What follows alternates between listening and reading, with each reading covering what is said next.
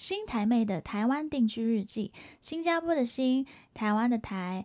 Hello，大家好，我是新台妹魏妙如。这样比较自在。欢迎大家收听新一集的新台妹的台湾定居日记，我是妙如。好久不见，大概有两个月的时间，怎么办？每次开头都说好久不见，哈哈，有点心虚。每次都大概一两个月才录一次 Podcast。Yeah，but 真的，嗯。今年有很多的计划了，然后大家陆陆续续在我的社群都会看到说，最近在准备新加坡的一场演唱会，然后呢，今年会发专辑，终于，然后这张专辑现在预计是会在八月的时候发行，也就是我生日的那一个月，所以粉丝们可以期待一下。好的，今天要聊什么？嗯，上次有做一集关于就是介绍新加坡的朋友。呃，台北的一些好去处。那上次有说哦，我要有一个下集，下集就是在介绍台北以外的地方。那我想了一下，哎，到底可以介绍哪里？因为台湾真的好多地方，因为中南部、东部真的要讲的话，真的讲不完。而且如果要介绍的话，我希望说可以介绍特别的地方，不然大家其实，在 Google 上面就可以找到非常多的资讯。想了一下。我终于想到了，我要为大家介绍台湾最美的一条公路，它叫做西滨快速道路，also known as 西滨公路。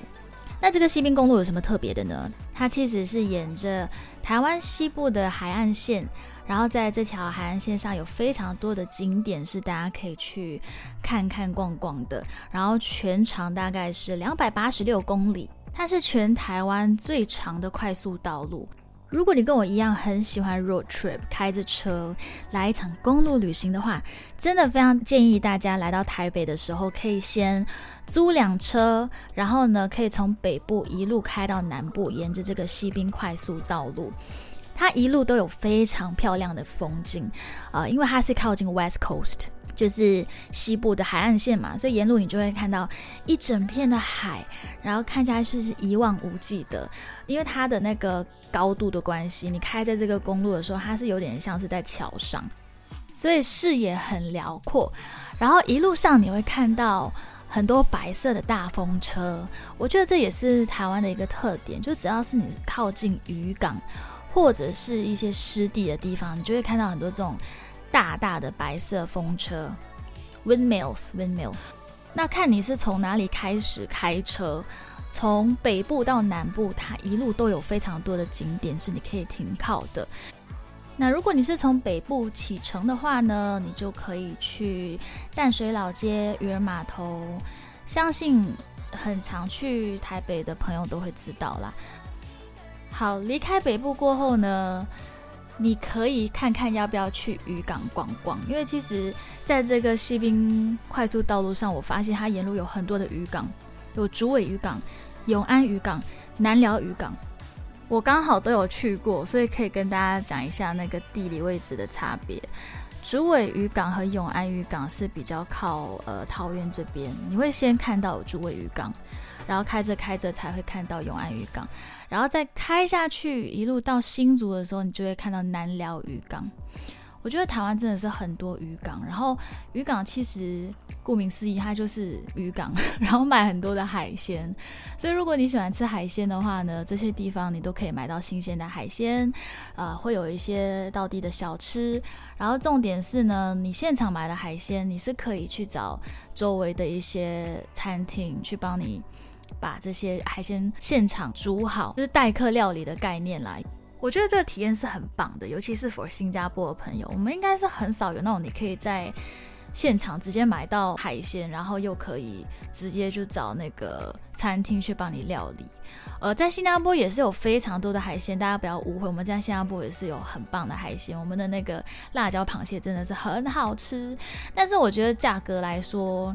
因为真的是在这边生活嘛，我我对比之下，我会觉得，哎，海鲜，嗯，在台湾会便宜一点，然后，嗯，那个可以直接现场有 restaurant 有餐厅帮你料理，这个东西还蛮特别的。因为我们在新加坡可能就是在一些巴沙，巴沙就是那个所谓的市场啊，市场买了过后，然后你要回家弄嘛，就是你周围不会有好像说一个这样子的渔港，你直接买了海鲜，然后又会有餐厅在现场可以帮你料理。上次带我爸去永安渔港，他就在现场买了那个海参，海参就是 sea cucumber。然后我那时是呃通过那次的经验才知道说，原来海参在新加坡很贵。就我爸说，新加坡的海参它都会是干的，然后你买了过后，你要浸泡在水里面让它膨胀，然后才去料理它。所以在台湾，他看到新鲜的海参就不是晒干的那种，他就很兴奋，所以就买了很多。然后买了过后呢，对方跟他讲价钱的时候，在就是在称那个重量的时候跟他讲价钱，他吓到，他就觉得超划算，所以就买了很多。所以当下我印象很深刻，就是他买了海参，然后我们买了生鱼片，然后还有买了鱼，买了那个海瓜子。海瓜子是一种壳类的海鲜，呃，然后我们就找。周围的一间餐厅去帮我们料理，然后要怎么料理呢？你都可以跟他们讲啦。你要炒的真的，还是要呃辣椒不要辣椒，这些都可以沟通。Yeah, so I think it was a great experience. 如果你喜欢的话呢，真的可以到台湾的渔港走一走。啊，如果你真的是去到这些渔港的话，你不只可以吃海鲜啦，好像上次我去那个竹尾渔港，吃完过后，嗯，我就去放风筝。哎，你会觉得放风筝这种东西为什么要出国的时候玩？我跟你讲，那个感觉不一样。因为在新加坡放风筝的地方，可能就是只有呃，Marina Barrage，就是可以放风筝的地方不多。不在台湾真的是蛮多这种辽阔的空地是可你可以放风筝的啦。然后很多人会选择去靠海的地方，呀，所以我就记得自己在竹尾鱼缸那边附近。放风筝，然后沿路就是有很多小摊贩，会卖很多很可爱的风筝，然后你可以选你自己喜欢的图案，然后在那边放空一整个下午，我觉得那感觉非常的疗愈。然后去到永安渔港的话呢，那边有一个呃永安海螺馆。就是一个算是博物馆的概念啦，在介绍那边的沿海地带的一些生物，然后那边是怎么被发掘之类的。It's like a museum，所以也是很好带着你的另外一半或者是家人一起走走逛逛的。然后如果是到南寮渔港的话，我记得我上一次去的时候，我有在那边附近骑脚踏车，而且不是那种。呃，两个轮子的脚踏车，我们是骑那种四个人的，就是可以四个人一起同时骑的。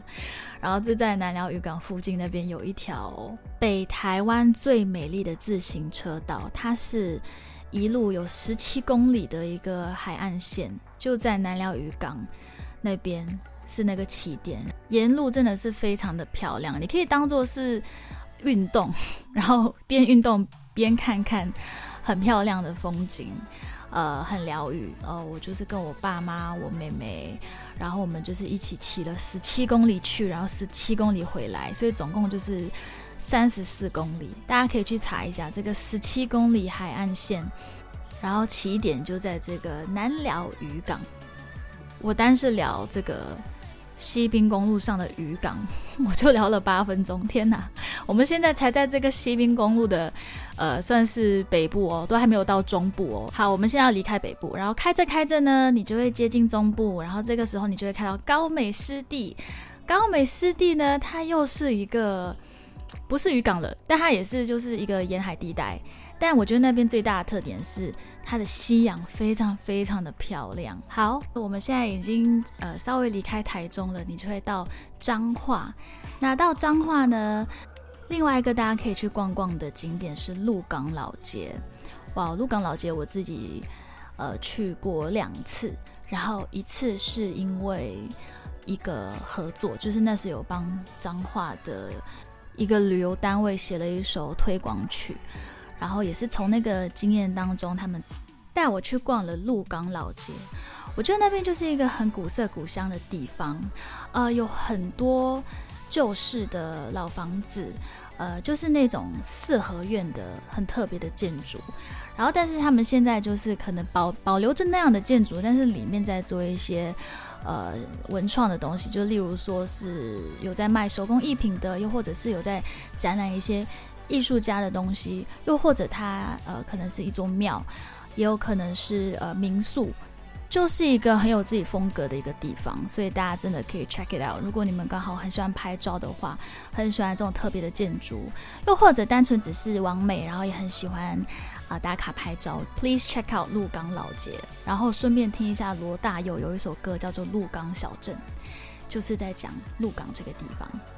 好，那现在离开了鹿港，回到西滨快速道路上。我们现在就是已经在南部喽，一路往下开，你现在就会开到嘉义，然后大家可以去看看嘉义的高跟鞋教堂。开着开着，你们也可以去看台南北门那边的一个水晶教堂，也是非常的漂亮，很适合完美打卡拍照的一个景点。呃，那接着下去呢，大家也会经过盐田，盐田也是就是在这一区的一个特色，你会看到很多像是白色金字塔的造型，其实它都是盐。说到盐，这个西滨快速道路的终点站，其实在台南七股区那边。然后七股区那边呢，它非常著名的一个景点就是这个七股盐山，七股盐山。就是用盐堆积而成的高高的一座白色的山，然后大家也可以去那边看一看。而它附近也有一个呃七股台湾盐博物馆，就是在讲台湾盐 salt salt，怕大家不知道是怎么来的，台湾盐的一个呃历史过程。然后这个也是算是这个西滨快速道路上的一个终点站。好哦，今天就是大概在十分钟以内，短短的跟大家介绍，呃，我非常介绍大家离开台北去探索的这个西滨快速道路，然后沿路从北部一直到南部的景点。